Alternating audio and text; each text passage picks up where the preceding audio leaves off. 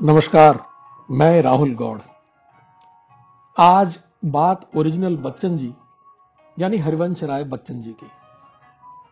बीती 27 नवंबर को बच्चन जी का जन्मदिवस था, और जब सब लोग उनकी प्रसिद्ध कृति मधुशाला की पंक्तियाँ उद्धत कर रहे थे, मुझे कुछ और याद हुआ आया बच्चन जी, जैसा कि सब जानते हैं, हिंदी कविता में नई कविता और श्रृंगार रस के शानदार कवि थे, और मंचीय पाठ के उस जमाने में बहुत लोकप्रिय भी।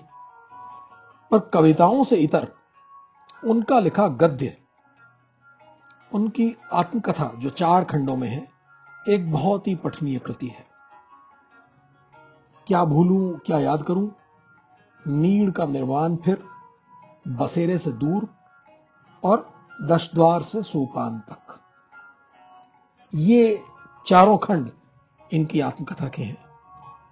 और मैं आपको बताऊँ कि उन्होंने बहुत ईमानदारी, पारदर्शिता और अद्भुत कथा कौशल से अपनी कहानी बयान की है।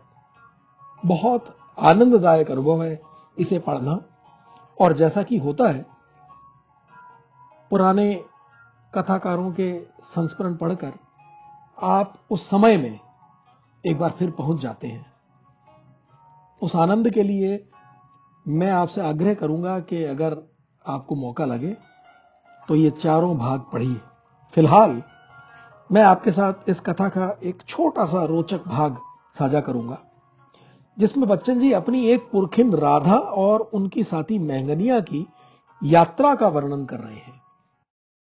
इस वर्णन में दो घटनाएँ इतनी जीवंत तरीके से बच्चन साहब ने प्रस्तुत की हैं कि मुझे लगा कि ये मुझे आपके साथ ज़रूर साझा करनी चाहिए। तो लीजिए मैं अंश पढ़ना शुरू करता हूँ। यात्रा में कहीं एक नदी पड़ी। राधा और महंगिनिया ने उसमें स्नान किया। उनसे थोड़े फासले पर एक और यात्री ने अपने कपड़े उतार कर रखे और हर हर गंगे बोल बोल कर गोते लगाए। हिंदू नहाए चाहे गढ़ई में नाम गंगा का ही लेता है। नहाकर उसने अपने कपड़े बदले, अपनी गीली धोती निचोड़ी और अपने सामान में जल्दी जल्दी कुछ खोजना शुरू कर दिया। न पाकर वह सहसा चिल्ला उठा। हाय मेरी रुपए की बसनी चोरी हो गई अभी अभी यही थी। बस किनारे तक धोती पछाड़ने गया कि किसी ने उड़ा दी। इन्हीं दोनों औरतों ने मेरी बसनी चुराई है। इन्हीं दोनों ने चोटी है। इनकी नंगा झोरी ली जाए। आदि आदि महंगनिया का जी धुक धुक करने लगा। बसनी तो उसने नहीं ली थी। पर अगर नंगा झोरी ली गई तो उसके गहनों का भेद सब पे खुल जाएगा। फिर हमारे पास तो कुछ नहीं है कि घोषणा करते हुए यात्रा करना कितना मुश्किल होगा। खतरा भी कितना बढ़ जाएगा। और राधा के बदन में काटो तो खून नहीं बसनी उन्होंने नहीं ली थी, पर उनके पास अपनी बसनी जो थी, कौन विश्वास करेगा कि बारंबार अपनी गरीबी का डंका पीटने वाली उस विधवा ब्राह्मणी के पास अपनी भी बसनी हो सकती है? बसनी पर कौन ऐसी मोहर छाप लगी है, जिससे यह सिद्ध करना संभव होगा कि यह उन्हीं की है, किसी दूसरे की नहीं? धरती उनके पांवों के नीचे से खिसकने लगी। वे सोचने लगी वो रुपया जो जाएगा, सो तो जाएगा ही इसकी इज़्ज़त मिट्टी में मिल जाएगी और अगर कोई पुलिस थानेदार आ गया तो उनको हथकड़ी भी पहननी पड़ेगी। हे भगवान, कहाँ से संकट आ पड़ा? कौन पाप उदय हुआ? यात्री की हाय पुकार पर पहले दो चार, फिर दस बारह, फिर बीस पच्चीस आदमियों ने इकट्ठा होकर उन्हें चारों ओर से घेर लिया। वे अच्छी खासी तमाशे की चीज़ बन गई। यात्री अपनी बात दोहराई ही जा रहा था। राधा और महंगिनिया ने एक दूसरे की आँखों में देखा और जैसे मंत्रणा की हमने ब्राह्मणी बाना धारण किया है तो हमें कुछ ब्राह्मणी तेज तेह का भी प्रश्न करना चाहिए। नारी होने के नाते लोगों की कुछ दया करुणा भी जगानी चाहिए। अभी तक यात्री का आरोप केवल शोर पर आधारित था। शोर से ही शोर पकड़ रहा था। राधा और महंगिनिया ने अपना जवाबी हमला ज़्यादा शोर करके आरंभ किया। एक आवाज़ पर दो आवाज़ें, फिर औरत की। जब औरत अपनी जबान चलाती है, तब मर्द अपनी तलवार म्यान में रख लेता है। राधा ने तर्रा स्वर में अर्राना शुरू किया। अरे हम परागराज की ब्राह्मणिया हैं, ऊँचे कुल की। हमारे यहाँ दिन रात पूजा पाठ कथा वार्ता हम न किसी का चुआ खाए, न किसी का छिरपा पिए। हम किसकी चोरी करने जाएँगे? दूसरे का सोना हमारे लेके माटी है। राम राम। जो हमको झूठी चोरी लगाएगा, उसके मुँह में कीड़े पड़ जाएँगे। उसकी सात पीढ़ी नरक में पड़ेगी, सड़ेंगी। उधर महंगिनियाँ कहे जा रही। हाय राम, हम बेचारी राण रेवा ना कोई आगे, ना कोई पीछे। आज हमारे सिर पे कोई होता तो किसी की मजाल होती कि हमको चोरी लगाए। बेसहारा को सब सताते हैं। हे भगवान, तेरे राज में कैसा अन्याय है, सच कहते हैं, औरत और गरीब की कोई इज़्ज़त नहीं। जो चाहे उसको ठुकराए, जो चाहे उसमें पाप लगाए। चोरी उन्होंने की नहीं थी। भीतरी मनोबल उनमें था ही। नायब साहब की बहन के तेवर चढ़ गए थे। ऊँट फड़फड़ाने लगे थे। महंगिनिया बलल बलल रोए जा रही थी। चाल ठीक ही बैठी। भीड़ की सहानुभूति उनकी ओर खो चली थी। एक आध स्वर सुनाई पड़े। अरे कहीं और बसनी गिरा आया और अब बेचारी विधवा ब्राह्मणियों को चोरी लगाकर उनकी बेइज्जती करना चाहता है। इतने में एक पुरनिया आ गए उन्होंने सबको चुप कराया, बोले, धरती बसनी लील नहीं सकती। पहले अपनी अपनी तलाशी लो, फिर धरती की तलाशी लो। चीज़ जाएगी कहाँ? किनारे की चप्पा चप्पा भूमि खोजी गई। कुछ लोग नदी में उतरे और वहाँ के तल को डुबकी मार मार कर छाना गया, जहाँ खड़े होकर यात्री ने स्नान किया था। और अंत में बसनी पानी में ही मिली, लेकिन ठीक किनारे पर। बात यह हुई कि यात्री बसनी कमर में बांधे हुए नहाने उतर पड़ा था। ऊपर आकर जब उसने धोती छोड़ी तो बसनी भी उतर गई। जब कपड़े बदलकर वह भीगी धोती पछाड़ने को किनारे पर ले गया तो बसनी खिसक कर तह में बैठ गई। राधा महंगिनिया की जान में जान आई सारी भीड़ के सामने उनकी सच्चाई जो सिद्ध हुई तो उसके मुँह को चार चाँद लग गए, और उनका कब चार चार अंगुल बढ़ गया। यात्री की बड़ी लानत मलामत हुई। ब्राह्मणियों पर झूठा दोष लगाने पर उसे भी बड़ी लाज लगी और उसने उनका पाँव छुकर माफ़ी मांगी। रुपया खिलने, मिलने की खुशी में उसने उनको एक एक रुपया दक्षिणा दी और दोनों ने यह याद करके कि ब्राह्मण को जल्दी ही प्रसन्न हो जाना चाहिए, दक्षिणा स्वीकार कर ली और आशीर्वाद दे दिया। जाओ, गंगा माई तुम्हारा भला करें, भगवती सबके भूल चोक छिपा करें।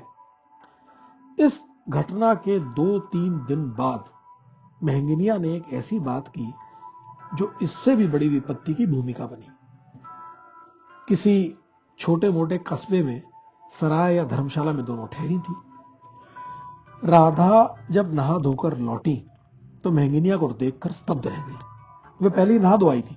उसने रंगी धोती पहन ली थी, सारे गहने पहन लिए थे, टिकुली बिंदी लगा ली थी और बार बार ऐने में अपना मुँह देख रही थी। अरे ई का करो तो पगलो। करित का है? लाला के सगुन बनाई थे। जनती नहीं, आज करवा चौथ है। हमका छोड़ दिए तो का? वो बने हैं तो हमारा सुहाग बना है। आज हम विधवन के बेस बनाए के कुसुगन न करब। राधा का मुँह बंद हो गया। करवा चौथ का व्रत स्त्रियाँ अपने पति के दीर्घ जीवन के लिए रखती हैं। महंगिनिया रखेल होकर भी भावना पत्नी की रखती थी। छोड़ दी जाने पर भी। उस दिन उसने व्रत रखा और रात को चाँद देखकर ही दाना पानी छुआ।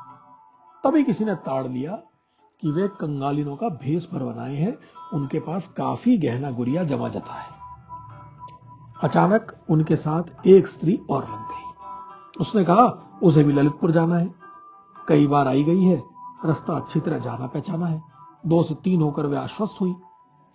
लेकिन वह एक डाकू की कुटनी थी और एक संध्या को गलत रास्ते से ले जाकर उसने उन्हें डाकू के घर में डाल दिया।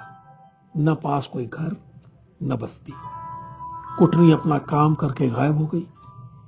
घर में कुल तीन प्राणी, अधेड़ उम्र का डरावना सा दिखता डाकू, उसका जवान बेटा और उसकी अल्लड़ सी पत्नी। राधा और महंगिनिया को यह भापते देर न लगी कि वे जाल में फंस गई है। वे बार बार पूछती कि उनकी साथिन कहाँ चली गई? सवेरे सवेरे रवाना होना है, परिवार में विवाह है। साइड से ललितपुर पहुँचना है। पर ना कोई बात करता, न उत्तर देता। केवल पतोहिया मुस्कुरा देती। कुछ इस तरह का अर्थ व्यक्त करती हुई कि जब रात पार होगी तब न सवेरा होगा। मेरे लड़कपन में राधा जब उस रात का वर्णन करने लगती तो घड़ी जैसे ठहर जाती, गर्मी की चिलचिलाती धूप का दिन भी अंधेरा लगता। हमारे रोंगटे खड़े हो जाते, जी धक धक करने लगता प्राण कहीं अटके से जान पड़ते। बस इतने से ही मन धीर धरता कि राधा किसी तरह बची गई। नहीं तो हमारे सामने ये कहानी सुनाने को कैसे मौजूद रहती? डाकू के घर में आगे एक दालान थी। उसके पीछे एक बरोठा था, जिसका एक दरवाज़ा आगे खुलता था, एक पीछे की दालान में, जिसके सामने लंबा आँगन था, जिसके पीछे और कई कोठरियाँ थी। राधा और मेहगिनिया बरोठे में बैठी। न खाने के लिए उठी, न पीने के लिए। कह दिया, हम लोग सूरज डूबने से पहले जो खाना पीना होता है खा पी लेती है, बाद को कुछ नहीं लेती। उन्होंने एक कहानी बनाई और आपस में पर सुना सुना कर कहने लगी, यह घर कितना अच्छा है, नहीं तो इस जंगल में रात को ठहरने को कहा जगह मिलती? लौटती बार भी वह यहीं आके ठहरेंगी, जल्दी ही लौटना है। घर में लड़की की शादी तय कर रखी है, भाई से दान दहेज के लिए पैसा रुपया मांगने जा रही हैं। अरे दान दक्षिणा के भरोसे इतनी लंबी यात्रा तय हो गई। दुनिया में सब जगह धर्मात्मा लोग हैं, कोई टिका लेता है, कोई भिक्षा करा देता है। सफ़र में और क्या चाहिए? आदि आदि। पतोहिया पर इन बातों का कुछ असर हो रहा था। पर डाकू और उसके बेटे को कुटनी ने दूसरी ही खबर दी थी। कुछ रात गए, डाकू ने बाहरी दरवाजे पर दो बड़ी बड़ी सींग वाले बैल लाकर बाँध दिए। फिर एक बड़ा सा गड़ासा लेकर बरोठे में आया।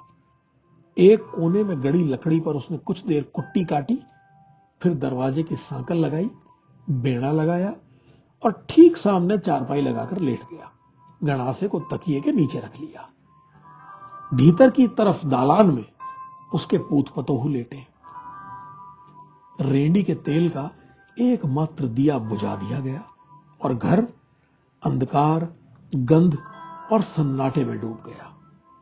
राधा और महंगिनिया ने अपनी अपनी सुमरणी निकाल ली, बोली, हम लोग कुछ देर सुमरण करेंगे, फिर यहीं ढुनुक रहेंगी, तड़के ही चल देना है। राधा और महंगिनिया एक दूसरे से इतना सटकर बैठ गई कि उनको एक दूसरे की छाती की धड़कन सुनाई पड़ने लगी। उनके हाथ पाँव पाला हो रहे थे। जितने देवी देवता याद आए, सबकी मनोतियाँ मान डाली। जो आज प्राण बच गए तो हे चकेश्री देवी तुमको इतना नेवज। हे गंगा माई, तुमको इतना दूध। हे महावीर स्वामी, तुमको इतनी गुड़दनिया। एक एक पल जुग की तरह बीतने लगा। कहा की नींद? पलक तक झपना भूल गई। कभी डाकू करवट लेता तो उसकी चारपाई चरमराती। कभी पूत पतोहों की चारपाई से कुछ खुसफुस होती। कभी कान के पास मच्छरों की सूसू होती। बाकी सब चुप चुप। आधी रात को डाकू ने बनावटी खांसी की आवाज़ की। बेटे की चारपाई से बनावटी खांसी के स्वर में उत्तर आया। राधा मेहगनिया का खून सूख गया। उठाओ। बाप की चारपाई की सांस बोली। अब नहाए। बेटे की चारपाई की सांस ने उत्तर दिया। बेटे की सांस कह रही थी, देरे छुरिया। बहू की सांस कह रही थी कौआ मारे टखना हाथ। स्वर और सांस का यह कथोपकथन कई बार हुआ। तेज आवाज़ से कान का बहरा होना तो सुना है, उस धीमी आवाज़ से भी राधा मेहगिनिया के कान सुन्न हो गए। राधा बताती, आधी रात के बाद रात की ऐसी घड़ी आती है जब तारों की पलकों पर भी खुमारी छा जाती है। सदा चलती रहने वाली हवा एकदम थम जाती है। ना एक डाली हिलती है न एक पत्ता, न एक तिनका डोलता है, न एक किनका खिसकता है। उस समय दुसह से दुसह पीड़ा शांत हो जाती है, कड़ी से कड़ी चोट का दर्द जाता रहता है, बड़ी से बड़ी चिंता का पंजा ढीला हो जाता है, बेचैन से बेचैन मरीज़ को चैन आ जाता है। दमहे दमे के रोगी की भी आँख लग जाती है, विरहीन के भी आँसू की लड़ी टूट जाती है, और महाकाली रात, महाकाल की छाती पर सिर धरकर एक झपकी ले लेती है। वह घड़ी काल की गणना में नहीं आती। राधा भी उस रात को उसी घड़ी की सजग प्रतीक्षा में थी, जब विश्व की संपूर्ण सत्ता सुप्त हो जाती है। ऐसी ही एक और रात उन्हें याद थी, जब अपनी साल भर की बच्ची को अफीम से सुलाकर उन्होंने अपनी ससुराल के कारागार से निकल भागने के लिए इसी तरह की शब्द संज्ञा शून्य घड़ी की प्रतीक्षा की थी।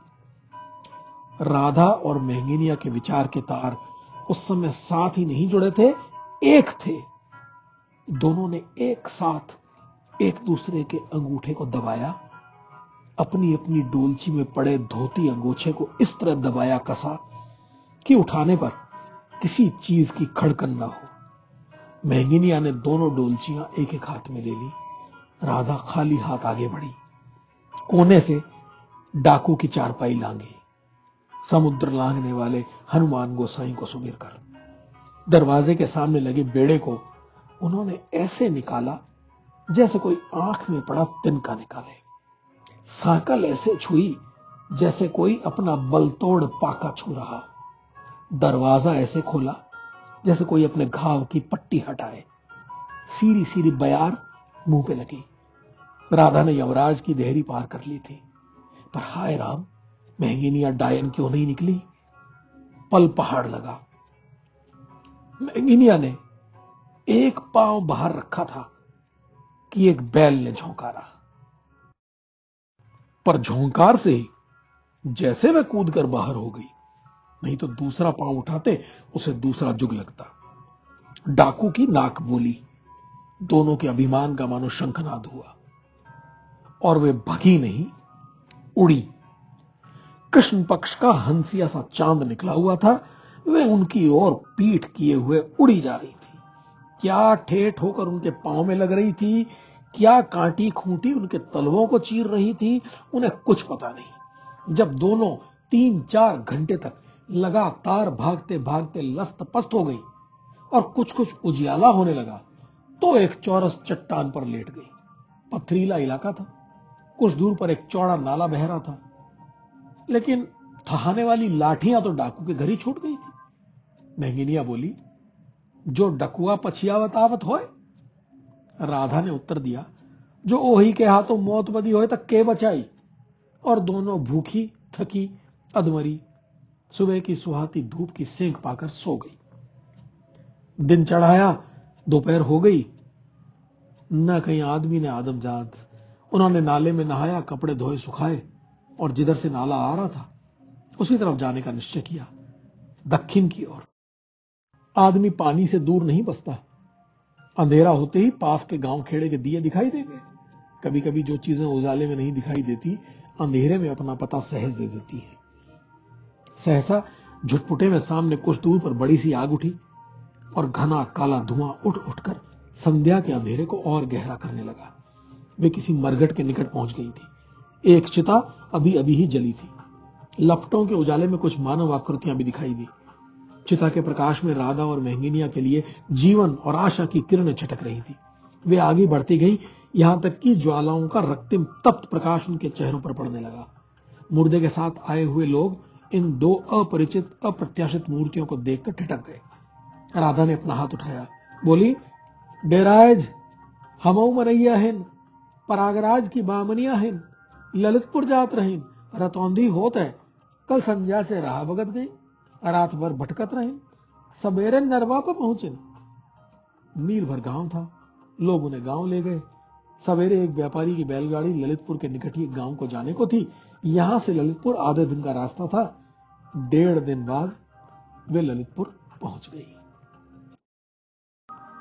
तो ये थी बच्चन जी की सशक्त गद्य लेखनी। आशा करता हूँ आप और आपके परिवार से स्वस्थ होंगे। जल्द ही कुछ और रोचक, कुछ और आनंददायक लेकर फिर मिलूँगा। तब तक के लिए आज्ञा दीजिए। नमस्कार।